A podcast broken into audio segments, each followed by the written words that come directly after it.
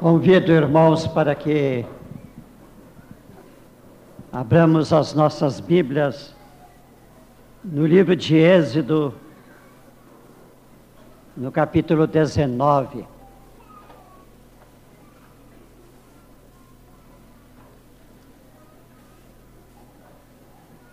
E vamos ler todos juntos. Êxodo, capítulo 19.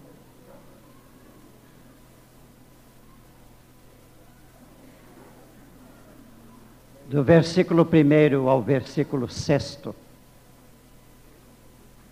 Juntos vamos ler. No terceiro mês da saída dos filhos de Israel da terra do Egito, no primeiro dia desse mês, vieram ao deserto do Sinai.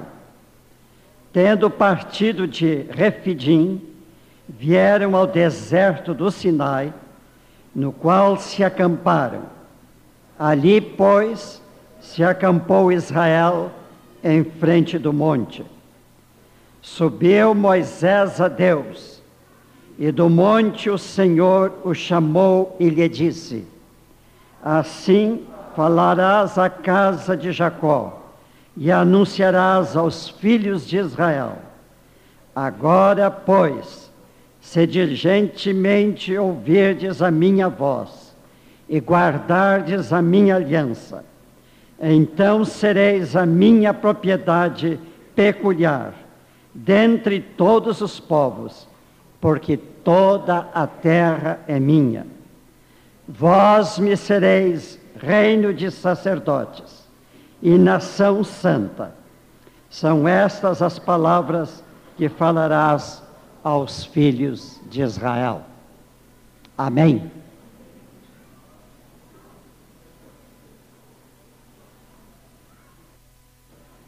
Deus possuía um propósito bem claro para os seus filhos que ele tirou da escravidão do Egito.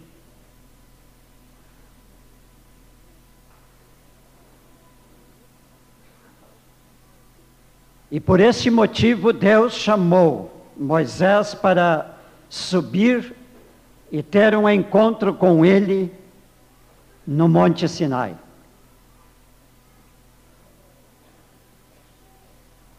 Há dias atrás, a nossa irmã Priscila, passando por Porto Alegre, estando conosco, ela falou da oportunidade que ela teve há pouco tempo de visitar a região do Sinai. E ela contou que, apesar de ser um lugar deserto, primeiro, a areia e as pedras do solo, pelo qual tiveram que caminhar a pé até chegar perto deste monte. Mas depois ela disse que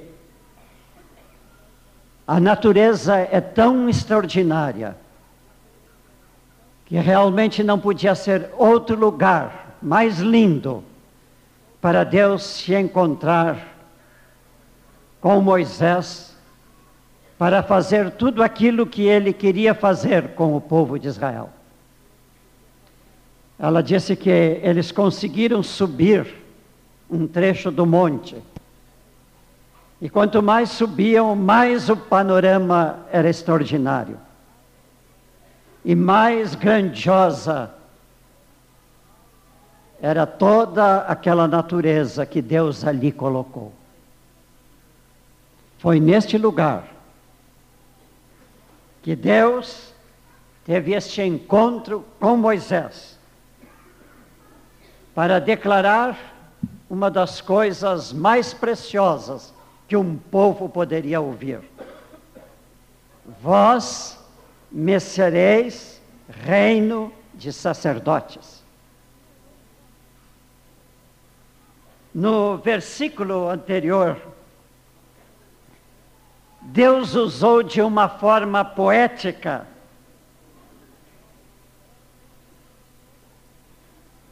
dizendo como ele fizera a libertação deste povo lá da situação em que ele se encontrava no Egito.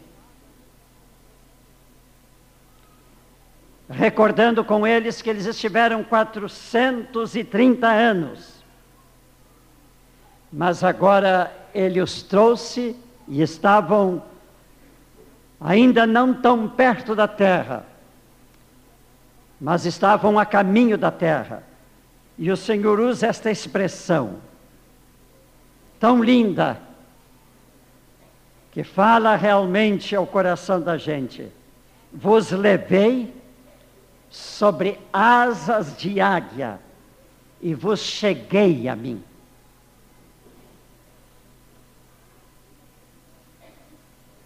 Que figura carinhosa esta.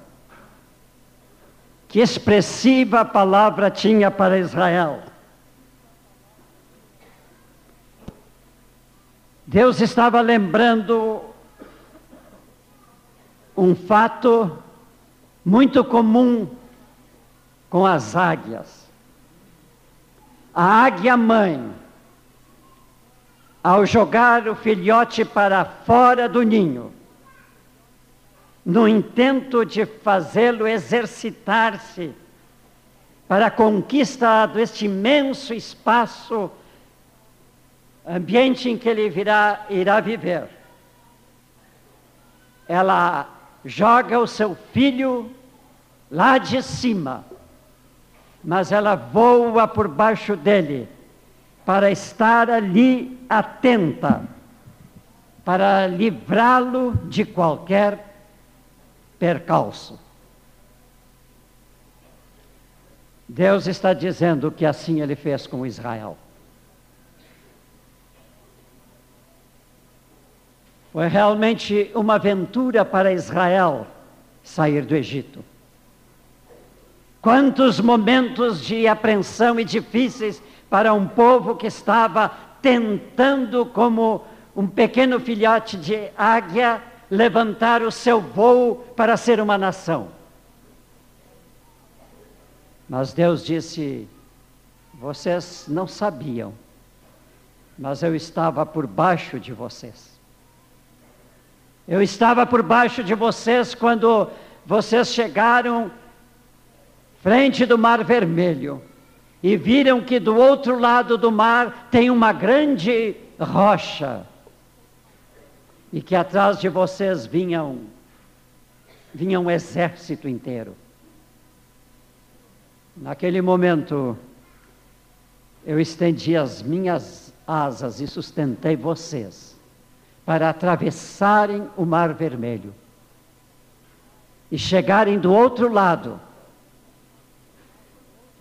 lugar que achavam difícil para vocês estarem como um grande povo, uma grande número de pessoas. Mas eu vos sustentei.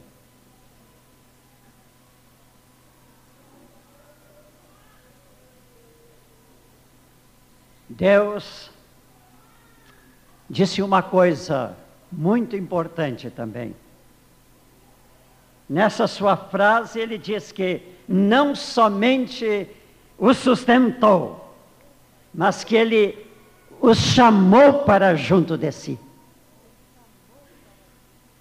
O Deus destes séculos para trás é o Deus que certamente se nos chamássemos ou chamasse algum de nós para subir ao seu santo monte para dizer alguma coisa sobre a igreja, ele diria isto. Durante estes longos séculos, desde que Jesus, o meu filho, disse para os seus discípulos: Eu vou edificar a minha igreja. Eu tenho estendido as minhas asas por baixo para vos sustentar. E Deus tem feito isto.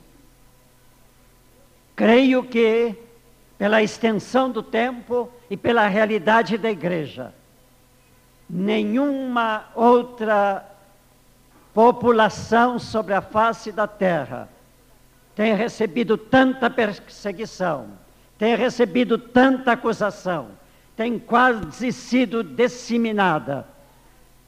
Mas Deus está por baixo para sustentar o seu povo. E mais do que isso, o Senhor está nos dizendo: Eu tenho vos chamado para perto de mim. Eu vos acheguei a mim. Irmãos, como o Senhor tem carinho por nós. Como o Senhor tem carinho pela sua igreja. Como o Senhor tem carinho, como ele teve carinho por Israel. Todo chamado de Deus é realmente um chamado para uma intimidade com Ele.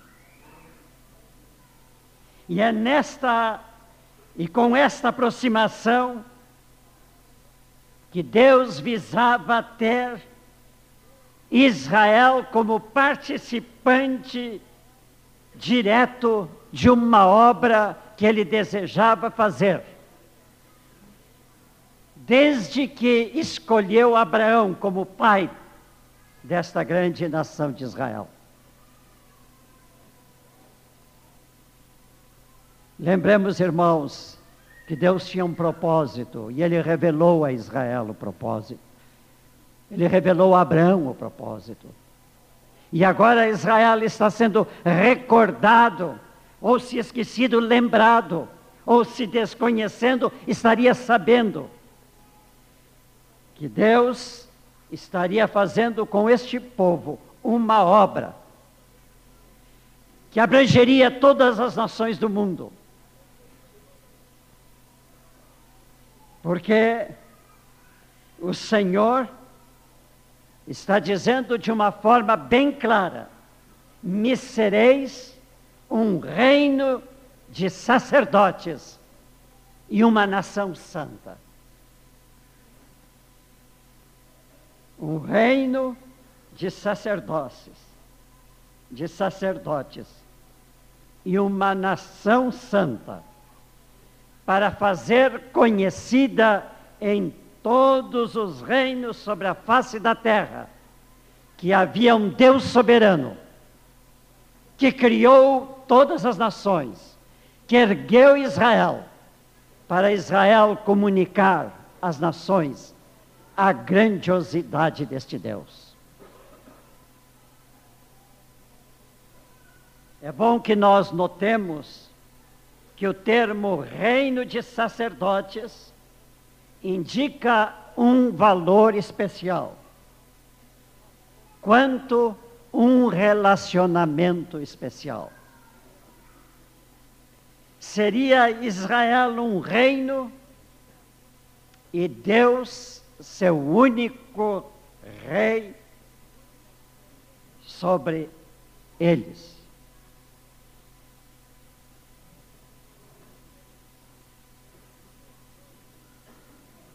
Isto estaria estabelecendo, meus irmãos, algo inédito no mundo. Estava sendo criada a teocracia sobre a face da terra. O grande desejo de Deus era este: reinar sobre todas as nações. E ele queria que todas as nações soubessem realmente que ele é o rei sobre toda a terra.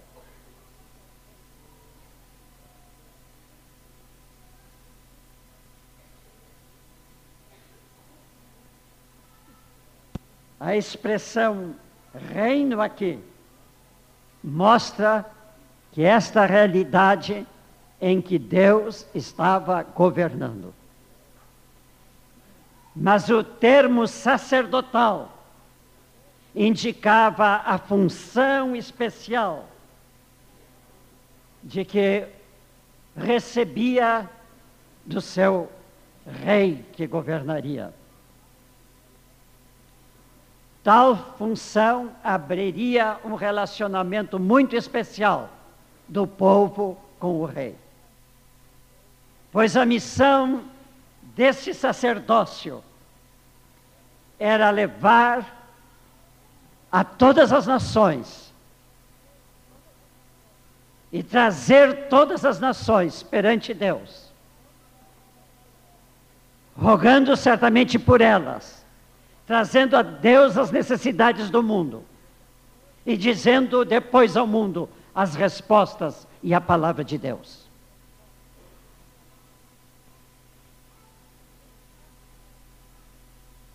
Meus irmãos, os queridos apóstolos do Senhor Jesus Cristo, os primeiros apóstolos, eles compreenderam bem o fato de que Israel não soube ser reino e também não soube ser sacerdócio. E certamente pela inspiração do Espírito Santo de Deus, por a revelação trazida sobre eles. Eles souberam que agora o mesmo apelo de Deus estava sobre a igreja que o Senhor Jesus Cristo constituíra na terra. E eles então direcionaram, para a igreja esta palavra. Também vós mesmos, como pedras que vivem, sois edificados casa espiritual, para serdes sacerdócio santo, a fim de oferecerdes sacrifícios espirituais agradáveis a Deus por intermédio de Jesus Cristo. O que os apóstolos disseram, ele está dizendo, eles estavam dizendo a todos nós também. Nós somos sacerdócio santo, a fim de oferecermos sacrifícios espirituais agradáveis a Deus por intermédio de Jesus Cristo. Irmãos, todos os que sentem isto, fiquem de pé. E vamos declarar isto, para que nós saibamos, para que todos saibam e para que o inimigo saiba também em que posição Deus tem nos colocado como igreja sua neste momento, na nossa pátria, na história que nós vivemos. Vamos repetir o que está em 1 Pedro 2, versículo 5. 1 Pedro 2, 5. Não vamos dizer vós, vamos dizer nós. Todos juntos, então, vamos declarar, como quem declara para a nação brasileira, e como quem declara para Porto Alegre, para este estado, e como quem declara para o inimigo de Deus, dizendo: Nós, porém, somos raça eleita sacerdócio real, nação santa, povo de propriedade exclusiva de Deus, a fim de proclamarmos as virtudes daquele que nos chamou das trevas para a sua maravilhosa luz. Amém. Os irmãos podem sentar.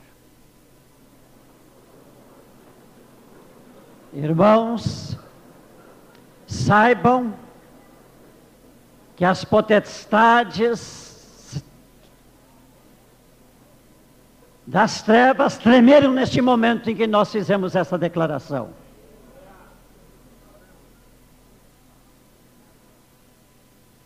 E saibam que desse momento em diante, eles terão um conceito que os impedirá de chegar para fazer qualquer obra nesta nação santa, neste povo de Deus, neste reino de sacerdotes. Amém?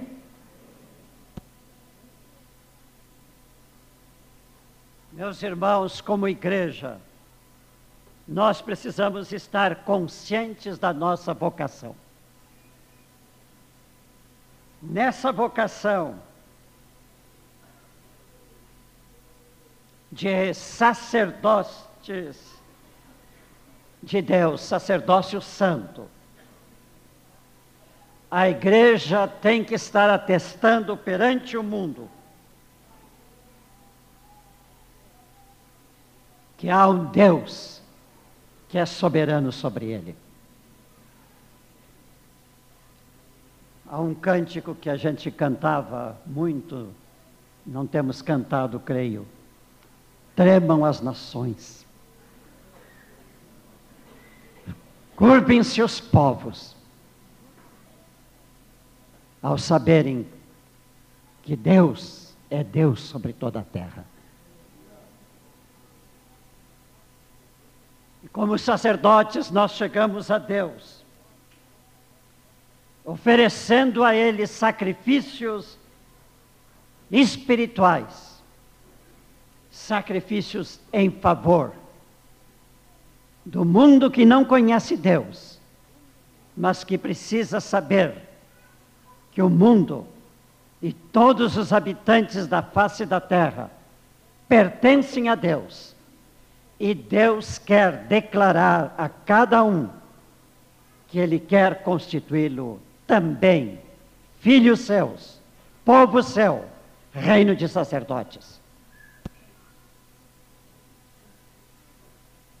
As Escrituras revelam que o Senhor Jesus Cristo abriu um caminho direto pelo qual a igreja pode desempenhar livremente a sua missão de ser um povo sacerdotal.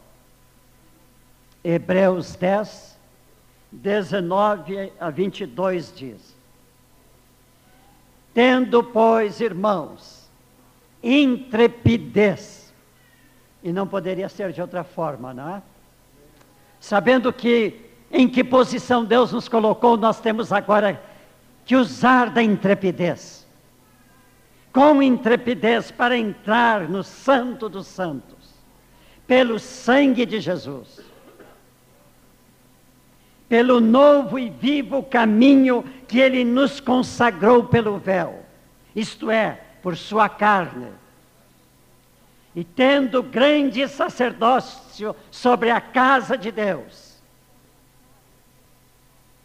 tendo grande sacerdócio sobre a casa de Deus, aproximemo-nos com sincero coração, em plena certeza de fé, tendo o coração purificado de má consciência, e lavado o corpo com água pura. Ah, meus irmãos, aqui nesses textos estão bem claras as exigências básicas requeridas para nós sermos sacerdócio santo. Primeiro, sincero coração.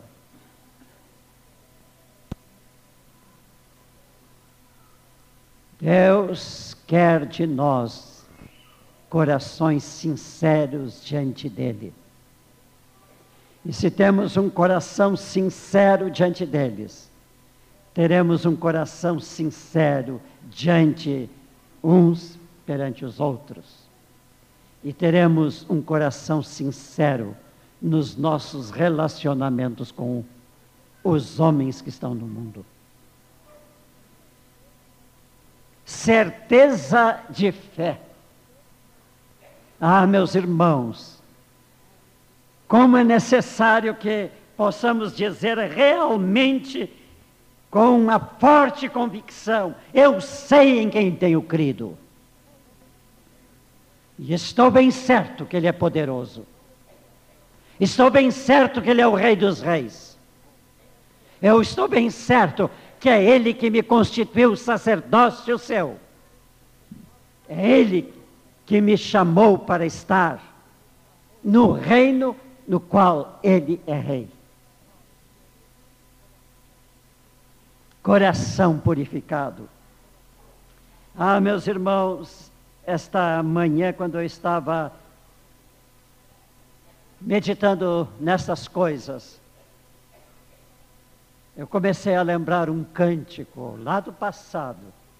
Que pena que nós não cantamos hoje. Não sei porquê. Ele tem uma palavra tão preciosa. Um, um hino que dizia assim: O sangue de Jesus me lavou, me lavou. Alegres, pois cantai, com ânimo exultai Louvai a Cristo, Rei que nos salvou. Meus irmãos, isto é coração purificado, que sabe que o seu coração é puro, é sincero, é verdadeiro, porque o sangue do Senhor Jesus Cristo lavou. E também uma consciência lavada em água pura. É esse, esta é a, eu diria, esta é a vestimenta do sacerdócio. Quando nós lemos lá nos primeiros livros da Bíblia, Êxodo, Levítico, nós temos a descrição das roupagens de um sacerdote.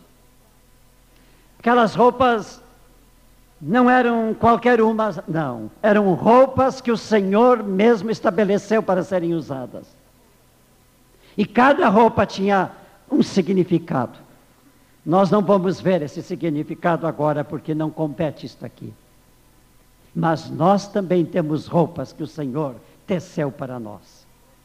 E é com estas roupas que nós devemos realizar o nosso sacerdócio santo.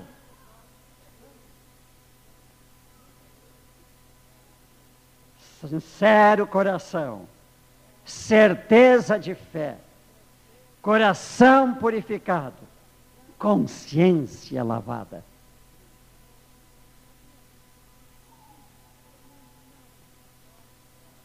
Pela forma como este texto designa esta função específica e esta maneira de ser dada à igreja, nós deduzimos que nós não somente somos sacerdotes individualmente, mas também somos sacerdócio co corporativo. Nós formamos um corpo de sacerdote. E é isto que a igreja precisa apresentar ao mundo. Ah, que bom que Cada pessoa que passasse por essa rua, olhasse para este prédio e dissesse: Neste lugar se reúnem os sacerdotes de Deus. Deus reina neste povo. Este é um sacerdócio santo. É a igreja na totalidade dos seus membros que precisa se apresentar diante de Deus como corpo sacerdotal, separado do mundo, realizando o propósito desta incumbência, a mais extraordinária incumbência que Deus pode nos integra, in, integrar em favor da sociedade em que vivemos e do mundo que nós vivemos. Quando nós lemos Apocalipse, lá no primeiro capítulo, a introdução às cartas que o Senhor Jesus, através de João, enviou às igrejas da Ásia, o apóstolo novamente reafirma o ministério sacerdotal da igreja. E ele diz assim: aquele que nos ama e pelo seu sangue nos libertou dos nossos pecados e nos constituiu reino, sacerdotes para o seu Deus e Pai. A Ele a glória e o domínio pelos séculos dos séculos. Amém. Apocalipse 1, 5 e 6. Meus irmãos, tudo foi devidamente preparado pelo Senhor da igreja. De forma a igreja estar apta para receber este chamamento de ser reino de sacerdote. É tão significativa diante de Deus esta posição da igreja que no céu quatro seres viventes e vinte e quatro anciãos não a esquecem e prostram-se diante do Cordeiro, cantando que ele comprou para Deus, através do seu sangue, e o constituiu a igreja, o reino de sacerdotes. O que significa reino é a possessão do rei. E sacerdote, a função dos seus súditos. Se tu és súdito do reino de Deus, tu és um sacerdote do Altíssimo.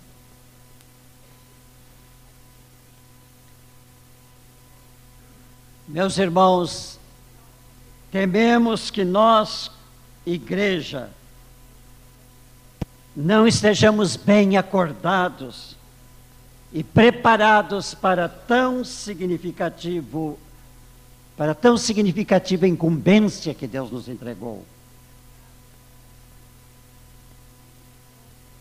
O ministério sacerdotal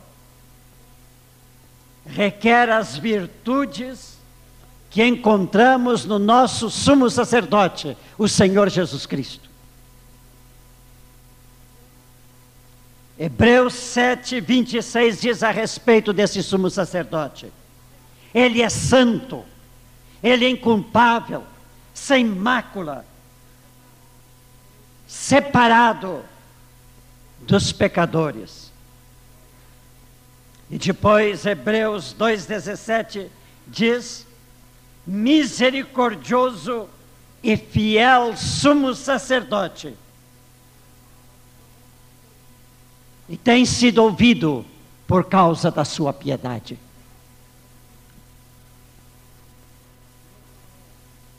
Meus irmãos, a igreja precisa ser como é o seu Senhor. A igreja precisa ser santa, inculpável, sem mácula, separada dos pecadores, o que significa santa.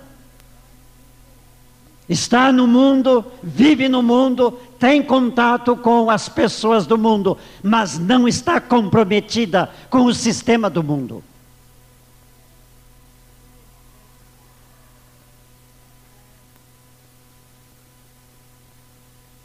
Mas também a igreja precisa ser como é o seu sumo sacerdote Jesus Cristo, misericordioso e fiel nas coisas referentes a Deus. Agora diz uma outra coisa a respeito do sumo sacerdote. Agora em Hebreus 5, 7 com forte clamor e lágrimas, orações e súplicas a quem podia livrar da morte, e tendo sido ouvido por causa da sua piedade. Será que, como igreja, nós temos sido como Jesus, um povo que com forte clamor e lágrimas está diante de Deus com orações e súplicas, sabendo que o único que pode livrar o mundo da morte é Ele, Deus, através da obra que Ele realizou em Seu Filho Jesus Cristo. E será que o mundo está podendo nos ouvir por causa da nossa piedade? Meus irmãos, nesses últimos tempos, não sei porque eu assinei uma revista. Ela vem semanalmente à minha casa. Eu não gosto de lê-la muito mas ela está me dizendo algumas coisas, apresentando como a igreja é vista pelo mundo. Os jornais estão. Eu tenho um discípulo que é, recebe o Estado de São Paulo, o Estadão, e ele tem recortado e me dado todas as notícias sobre igreja que aparecem naquele jornal. E meus irmãos, o mundo não está ouvindo a igreja, o Brasil não está ouvindo a igreja, a sociedade em que vivemos não está ouvindo a igreja, porque não está tendo em nós, não está vendo em nós piedade.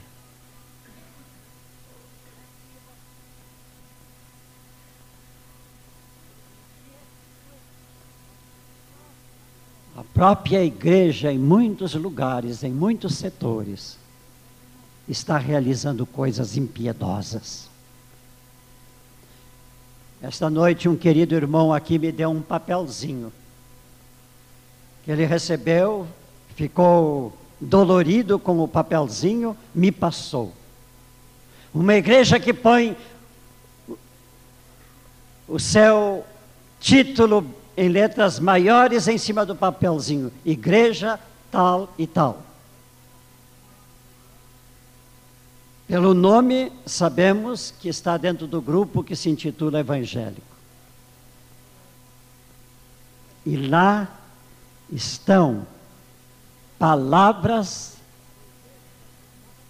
que, em vez de ajudarem a apontar Jesus Cristo, estão criando nos leitores daquele papelzinho.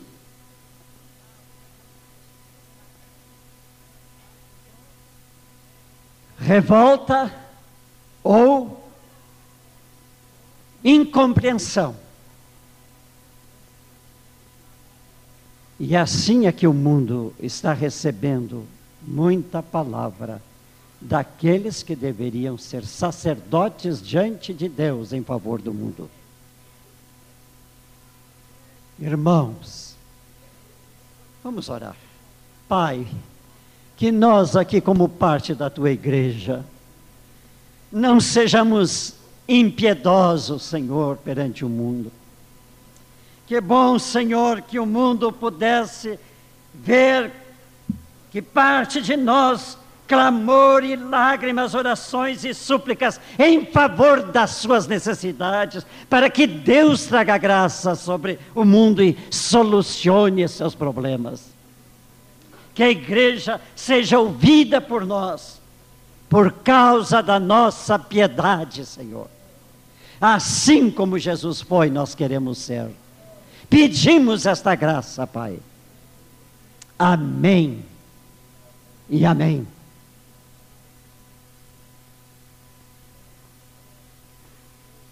Hebreus 13, 15 nos conclama a nós, irmãos, por meio de Jesus Cristo, pois, ofereçamos a Deus sempre sacrifício de louvor, que é o fruto de lábios que confessam o seu nome. E a seguir acrescenta: não negligencieis igualmente a prática do bem e a mútua cooperação, pois com tais sacrifícios Deus se compraz. Meus irmãos, aqui nesta lista nós temos enumerados alguns sacrifícios. E estes dois versículos apresentam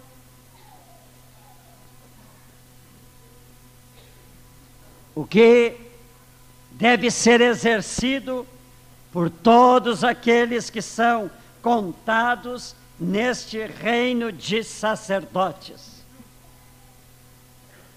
Em favor do mundo, com clamor e lágrimas, orações e súplicas, louvor, prática do bem e mútua cooperação. Tome nota, irmãos. Se não guardarem na mente, puxem aí do bolso das bolsas, as senhoras, o papelzinho o lápis.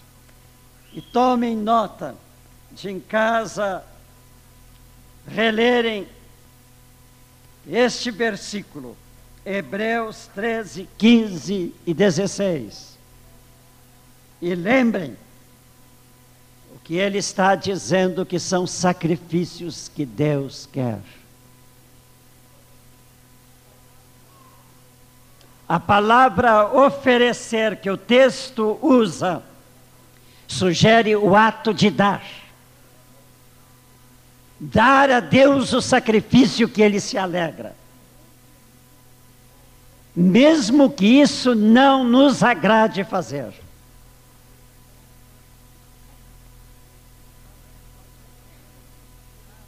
Talvez muitos daqueles homens que lá no templo, no tabernáculo em Jerusalém, faziam sacrifícios contínuos diante de Deus, eles podiam dizer: até quando Deus quer que nós estejamos fazendo, fazendo, fazendo essas coisas? Mas Deus exigiu que eles fizessem. Até que um dia Deus disse assim: não precisam fazer mais. O meu filho de hoje em diante é o sacrifício vivo e verdadeiro para sempre. Mas agora ele está pedindo ao novo sacerdócio.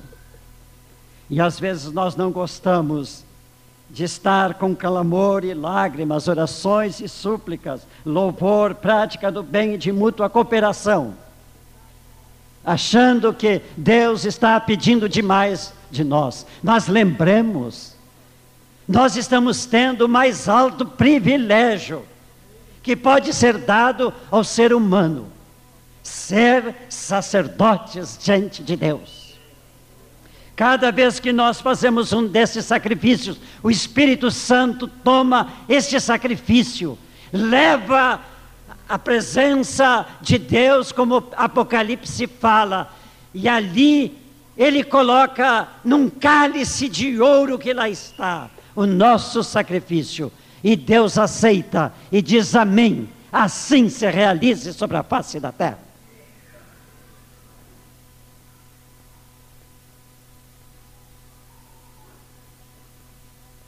Os sacrifícios da nova aliança que Cristo fez conosco são bem distintos dos sacrifícios da antiga aliança que Deus fez com Israel e que ele naquele dia no Monte Sinai falou no monte. A nova aliança que nós temos em Cristo Jesus, os sacrifícios são diferentes. Na antiga aliança, os sacrifícios eram materiais. Dia e noite, o incenso e o fumo da queima de animais subiam aos céus em oferta a Deus. Agora, meus irmãos, nisto pouco era exigido da pessoa do sacerdote. Porque o sacrifício era material, era só um esforço material. Mas para nós, os sacrifícios da nova aliança são espirituais. E nós precisamos estar como igreja, dia e noite na presença do Senhor, oferecendo estes sacrifícios espirituais. com clamor e lágrimas, com orações e súplicas, com louvor, prática do bem e mútua cooperação. Meus irmãos, estes sacrifícios são mais exigentes, porque eles têm implicações com o nosso viver. Porque eu não posso ir à presença daquele a quem eu vou oferecer sacrifícios, sem estar com um coração que clama e que derrama lágrimas em favor das necessidades do nosso semelhante. Eu não posso louvar se eu não estiver realmente com um coração que pode chegar nos santos dos santos de Deus e apresentar o sacrifício que ele pede. Para praticar o bem, muito me é exigido. E para fazer a mútua cooperação, ainda muito mais. São sacrifícios que pedem algo de nós mesmos, do nosso espírito, da nossa alma e do nosso corpo. Pedro, no texto que já citamos, 1 Pedro 2,5, enfatiza que nós fomos edificados casa espiritual, para sermos sacerdotes santos, a fim de oferecermos sacrifícios espirituais. Meus irmãos, quando nós somos edificados casa espiritual, quer dizer que não há mais em nós nada da carne, tudo é espiritual. E então, nós temos que ser tudo espiritual para poder oferecer sacrifícios espirituais. Isto é, os atos todos que nos são pedidos clamor e lágrimas, orações e súplicas, louvor, prática do bem e mútua cooperação, têm que ser envolvidos naquilo que nós somos e na vida que vivemos espirituais. A carne não produz espiritual. O espírito governando o nosso ser produz os sacrifícios espirituais. Por que o Senhor assim nos pede? Para que Ele possa reinar. Para que Ele possa reinar em nós e através de nós. E através de nós alcançar o mundo que necessita do seu governo. Jesus já sabia disso tão bem que quando nos ensinou a orar, ele disse: Vocês vão orar assim: Venha o teu reino. Nós oramos, Senhor, venha o teu reino, mas esperamos tudo que Deus faça de cima para baixo. Mas o Senhor está esperando para fazer isto, o reino vir, que a igreja se levante num só clamor diante dele, dizendo: Senhor, vem porque este mundo precisa do teu reino. Eu tenho me proposto, meus irmãos, a fazer esta oração cada manhã quando eu estou na presença do Senhor. Eu peço, Senhor, venha o teu reino, seja feita a tua vontade, o teu nome seja santificado, porque são as três orações que envolvem Deus, que é para Deus. E que Jesus colocou ali, porque o Pai quer ouvir isso de nós.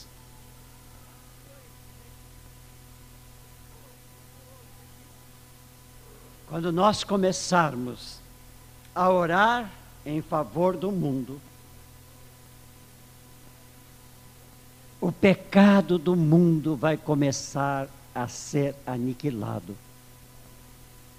Porque vidas estarão saindo do reino das trevas e vindo para o reino da maravilhosa luz.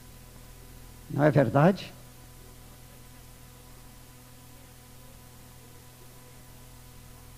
A igreja não estará sobre a vontade de Deus. Se o nível de sacrifícios espirituais que Deus lhe pede estiver aquém do que ele, Deus, estabeleceu.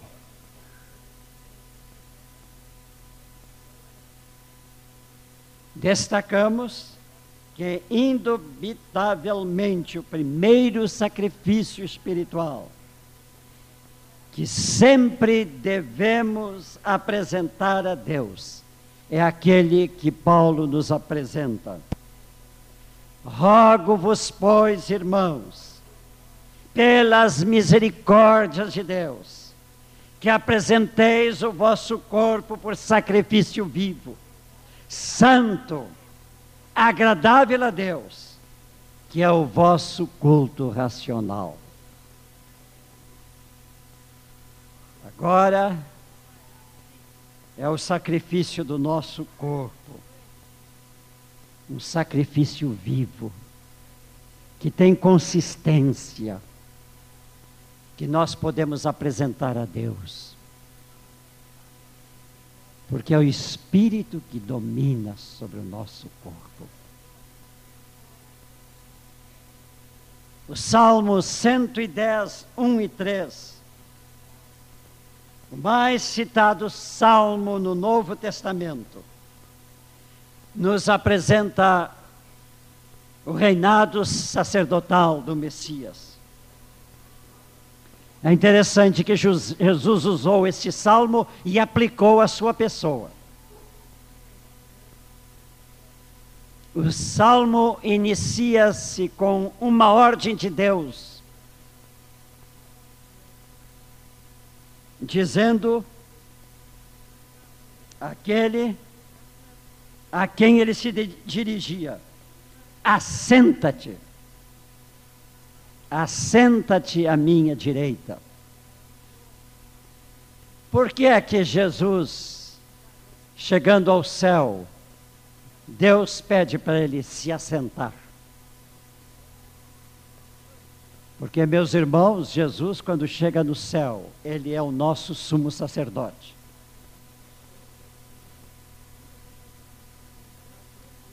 Sumo sacerdote que cumpriu plenamente o seu sacerdócio na terra. Sacer, sacrifícios todos que Jesus precisava fazer, ele o fez.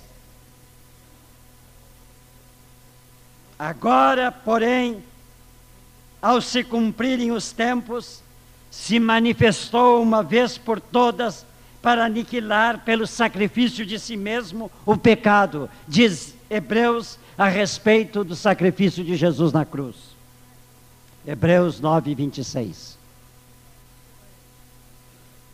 Meus irmãos, lembrem que lá no templo, lá no tabernáculo, Deus mandou pôr alguns móveis, mas Ele nunca mandou pôr qualquer coisa para sentar.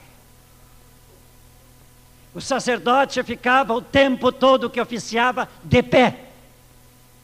Ele não tinha tempo para ficar assentado. Nosso sumo sacerdote tem tempo para estar assentado, porque ele já cumpriu o sacerdócio dele na terra. O sacerdote na terra, diz o texto, né? Que ele matava animais, fazia animais, e aquilo era repetido, repetido, repetido, e o pecado continuava. Agora, o sumo sacerdote, Jesus Cristo, está sentado, porque ele sabe que o seu sangue é eficaz. Hoje e sempre será.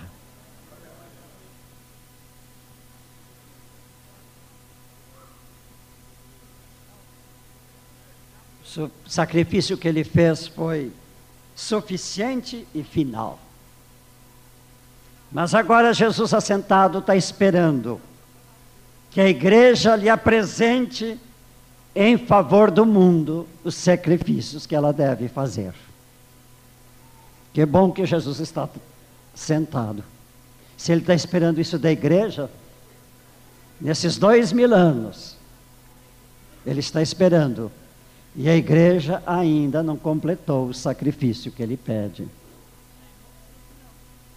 Então, meus irmãos, nós não podemos assentar. E eu diria, nós também não vamos ficar de pé como os sacerdotes do passado. Nós temos que ficar de joelho. É aí que os sacrifícios espirituais são apresentados a Deus.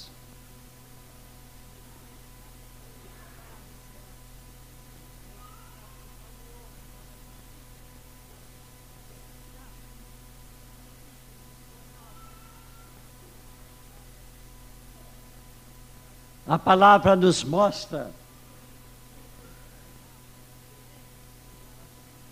para nosso consolo muito grande que Jesus está sentado, mas que ele também já nos assentou em lugares celestiais. Efésios 2:6. O que ele fez na cruz nos possibilitou estar assentados nos lugares celestiais.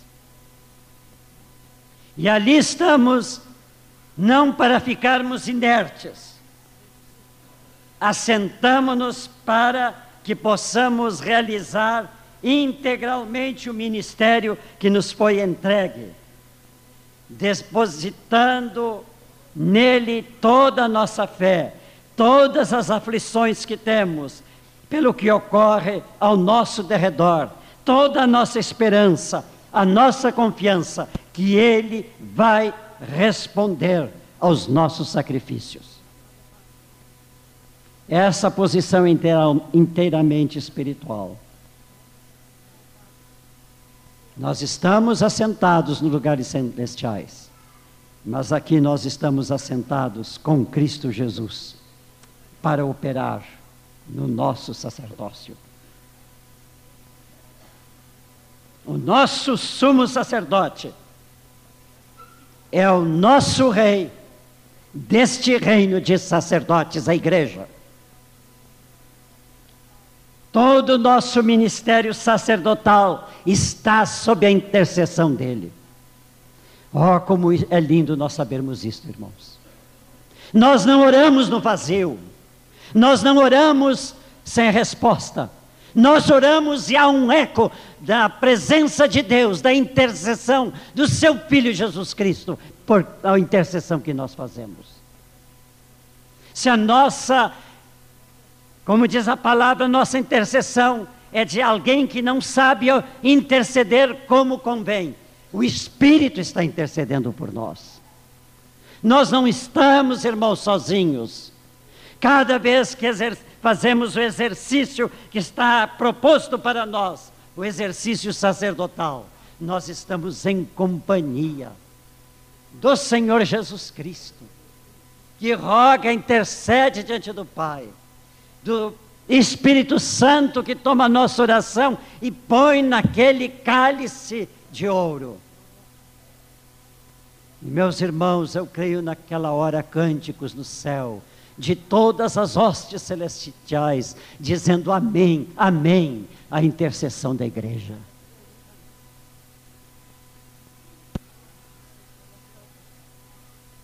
Ah, irmãos, vamos olhar com júbilo a declaração de Apocalipse 17, 14.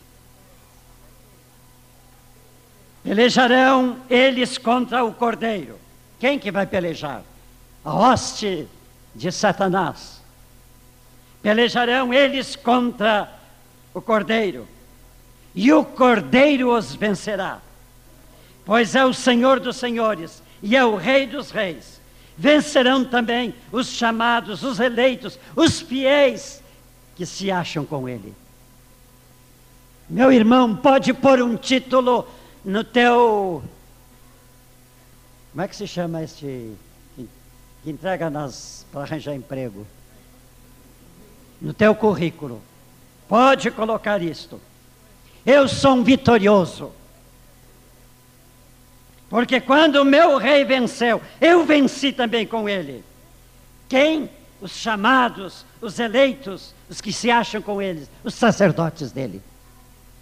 O povo sacerdotal. Mas não fiquemos aqui, irmãos. Vamos adiante. Segundo Timóteo 2:11. Fiel esta palavra. Se já morremos com ele, também viveremos com ele. Se perseverarmos, também com ele reinaremos. Se o negarmos, ele, por sua vez, nos negará. Se formos infiéis, ele permanece fiel, pois de maneira nenhuma pode negar-se a si mesmo. Meus irmãos, uma das qualidades para reinarmos é sermos perseverantes no nosso sacerdócio.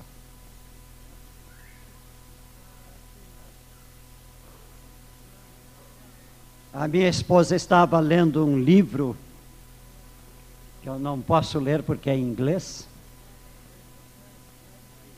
E lá contava de um ministério de um homem que ele é indiano, que Deus tem dado para ele no ministério da palavra também o ministério de cura nesses dias em que estamos. E esse homem conta ali que um dia, depois de falar ao povo, ele chamou as pessoas que queriam orar para serem curadas. E se formou uma longa fila. E naquela fila estava uma senhora. E quando ela chegou, ela disse para ele a doença que ela tinha, o problema que ela tinha de saúde. E ele pôs as mãos sobre ela, orou, e ela foi embora. No outro dia, ele fez o mesmo apelo, a mesma senhora veio, disse para ele a mesma coisa, ele orou sobre ela. No terceiro dia, a mesma coisa. Mas depois, ele soube que ela foi curada naquela noite. Mas ele estava aflito com aquele fato. Por que, que eu tenho que orar tantas vezes por essa senhora e ela não se cura da primeira vez? Só na última. E Deus lhe disse: Porque eu quero que tu sejas perseverante. Meus irmãos, não precisam dizer isto em público, mas quantos de nós somos perseverantes na oração? Quantos de nós somos perseverantes no nosso sacerdócio diante de Deus? Pedimos uma vez, Deus não respondeu, nós ficamos queixosos. Ah, meus irmãos, eu tenho ouvido isso como pastores, meus colegas certamente têm ouvido, os discipuladores têm ouvido certamente. Não sei por que Deus não ouve a minha oração. Ora por mim. Deus pode ouvir a tua oração. Por quê? Se não somos perseverantes, se Deus não nos provar nisto. O nosso sacerdócio ainda não está como Ele quer que seja. Por isso está lá na palavra: perseverai na oração, na oração perseverantes. Meus irmãos, neste mesmo livro do qual nós lemos o texto, aí em 2 Timóteo, no capítulo que segue a esse capítulo 2, o capítulo 3, nós encontramos 18 defeitos morais bem presentes hoje no mundo. E eles dizem uma coisa interessante sobre esses defeitos morais. Eles, todavia, não irão avante, porque a sua insensatez será a todos evidente, como também aconteceu com a daqueles. Muitas pessoas, quando leem este texto, não sabem quem são esses daqueles. O texto vai dizer logo em seguida: são Janes e Jambres. E vão perguntar: mas quem são estes? São aqueles magos que endureceram o coração de Faraó nos dias de Moisés.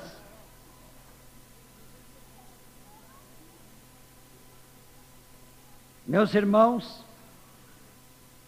o que o texto está nos dizendo é que, mesmo que o diabo esteja trabalhando com os corações no mundo, mesmo que nós encontremos todos esses defeitos morais, esses 18 defeitos, ao nosso derredor na sociedade,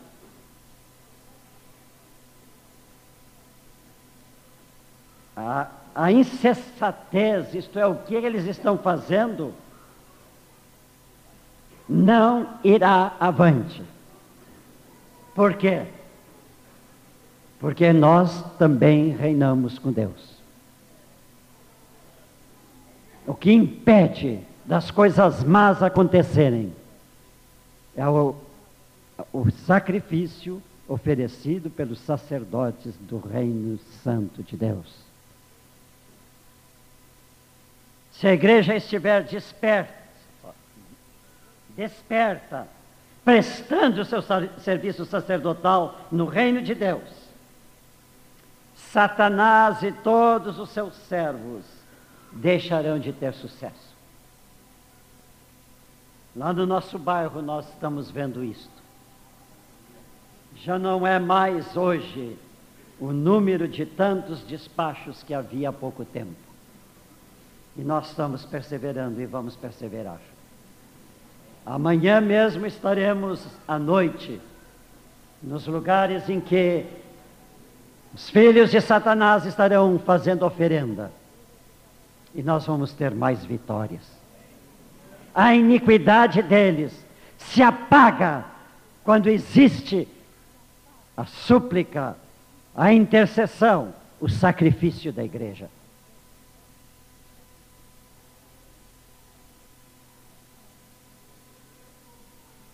O Salmo 2 tem um tema sobre quem governa as nações.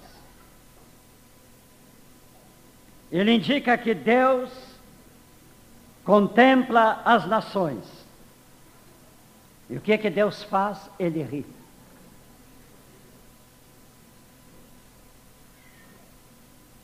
Diz mais, ele zomba das nações.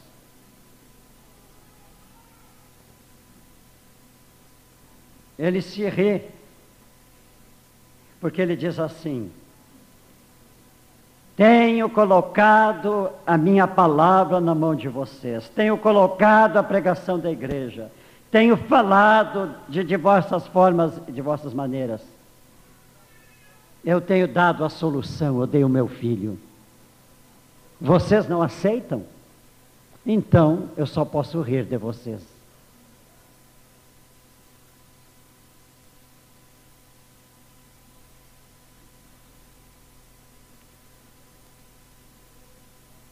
Agora Deus diz a Jesus: Pede-me as nações e eu te darei. Interessante, né? Diabo ofereceu para Jesus as nações, coisa que ele não podia fazer. Mas antes de Jesus nascer, Deus já havia dito para Jesus: Tu vais e pede-me as nações e eu te darei. Agora Jesus transferiu a nós, dizendo: são os meus filhos que vão pedir, e eu darei as nações. Isto eu darei pessoas que estão no mundo para virem para o meu reino.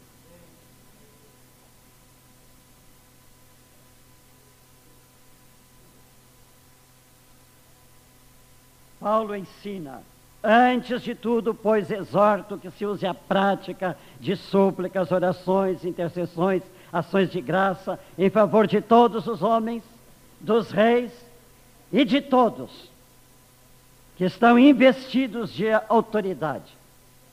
E logo a seguir ele dá a razão do porquê, a finalidade desse, dessas intercessões, ações de graças, etc.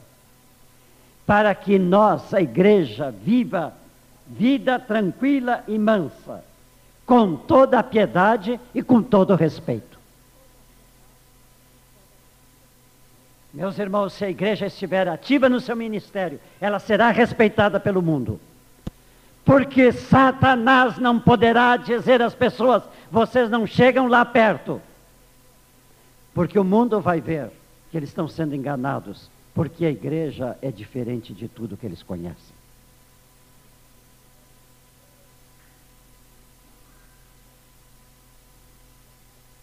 Meus irmãos, nós muitas vezes criticamos os governos. O que ocorre com o governo? Quando nós deveríamos estar fazendo sacrifícios espirituais pelo governo. Todas as nações, todos os povos, todos os governos dependem da oração da igreja. O que está acontecendo lá em Brasília, meus irmãos, seria diferente se nós começássemos a exercer o nosso sacerdócio com mais vigor e com mais intensidade. A nossa filha nos falou por telefone sobre a congregação que eles estão assistindo e ela disse uma coisa que moveu meu coração. Ele disse lá, é uma congregação pequena, mas ela disse lá, todas as quartas-feiras à noite, nós nos reunimos para interceder pelo que está acontecendo no governo que tem sede nesta cidade. E o que me impressionou é que um dos pastores daquela igreja é aquele assistente do presidente da Câmara, que fica atrás dele para orientar o que é que ele deve fazer com cada papel que ele coloca na frente. Graças a Deus que há um servo de Deus ali. E graças a Deus que há uma igreja naquela capital orando pelo governo. Para que isto? Para que a igreja possa viver uma vida pacífica, fazendo o serviço que tem que fazer, sem que haja nenhuma opressão à igreja. E se houver, meus irmãos, vamos clamar ao nosso sumo sacerdote. E ele dirá um para a tudo aquilo que os homens quiserem fazer contra os sacerdotes de Deus que estão em atividade.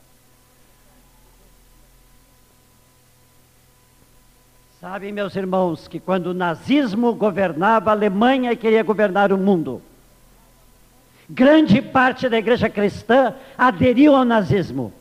Poucos foram os que estiveram orando e fazendo sacrifício, e alguns, como Niemeller e como Dietrich Bonhoeffer, deram as suas vidas porque oravam contra o governo estabelecido. Mas foi a oração deles que derrubou Hitler. Foi o sacrifício que eles ofereceram a Deus, com coragem, mesmo indo para a prisão, mesmo que morrendo. Mas o Deus do céu disse amém e disse a Hitler: cessa agora.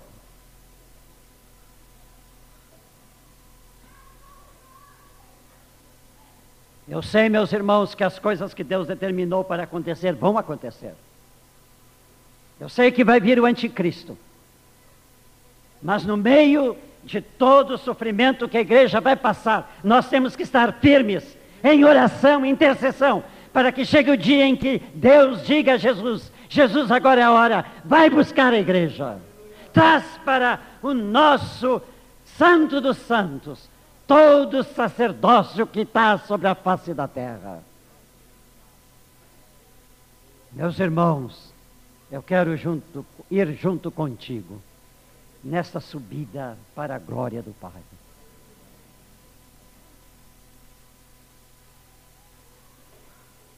Acheguemos-nos confiadamente junto ao trono da graça, a fim de recebermos misericórdia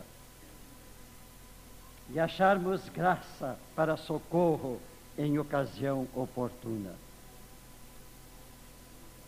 Que disse Deus para Moisés?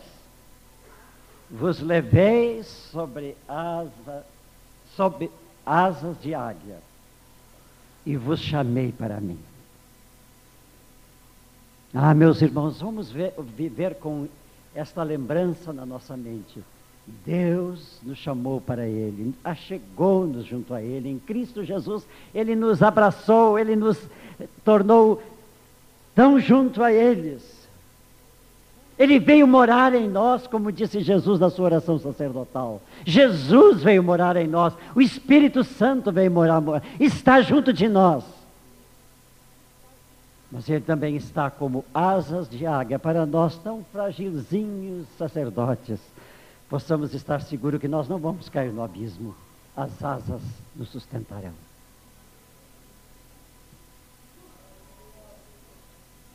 Quero lembrar finalizando, que Daniel, lá no, no cativeiro da Babilônia, era alguém que vivia no reino de Nabucodonosor, mas ele vivia no reino de Deus como sacerdote do Altíssimo.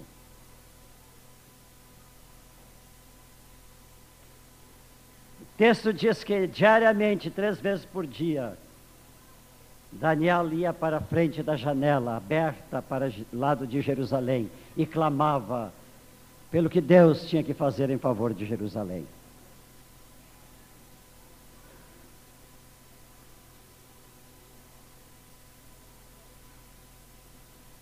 Então,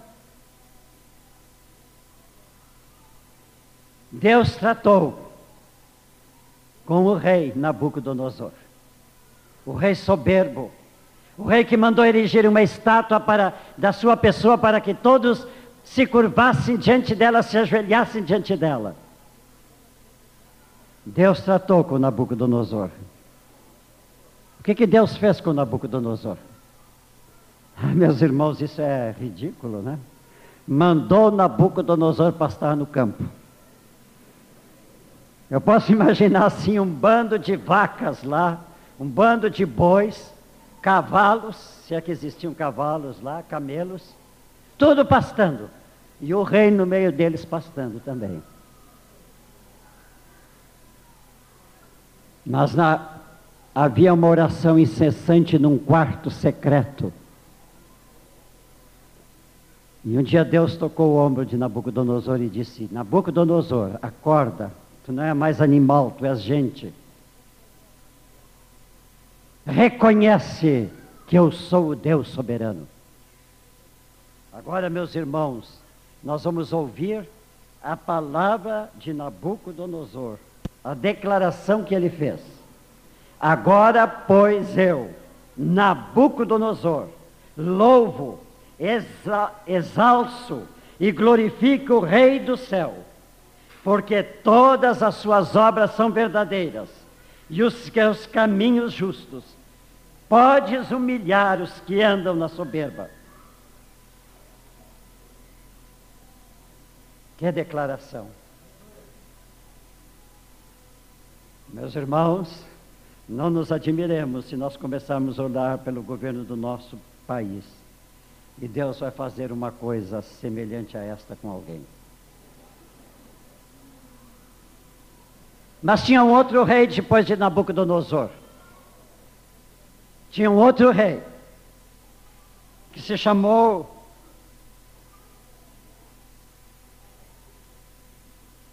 Balsazar. Ele era um mau rei. E Daniel perseverava na oração. Deus tratou com esse moço, esse homem. Chegou até a escrever uma condenação na parede de um banquete seu que, que aconteceu com ele? Ele morreu. Deus pode corrigir um governo, Deus pode terminar com o governo. Ele é poderoso. Sejamos sacerdotes deste Deus. Gosto da metáfora que Paulo usa. Graças, porém, a Deus, que em Cristo sempre nos conduz em triunfo. E por meio de nós, manifesta em todo lugar a fragrância do seu conhecimento. Através de nós, Deus está manifestando ao mundo conhecimento, está manifestando pessoas conhecimento, a sabedoria de Deus, Jesus Cristo, Senhor.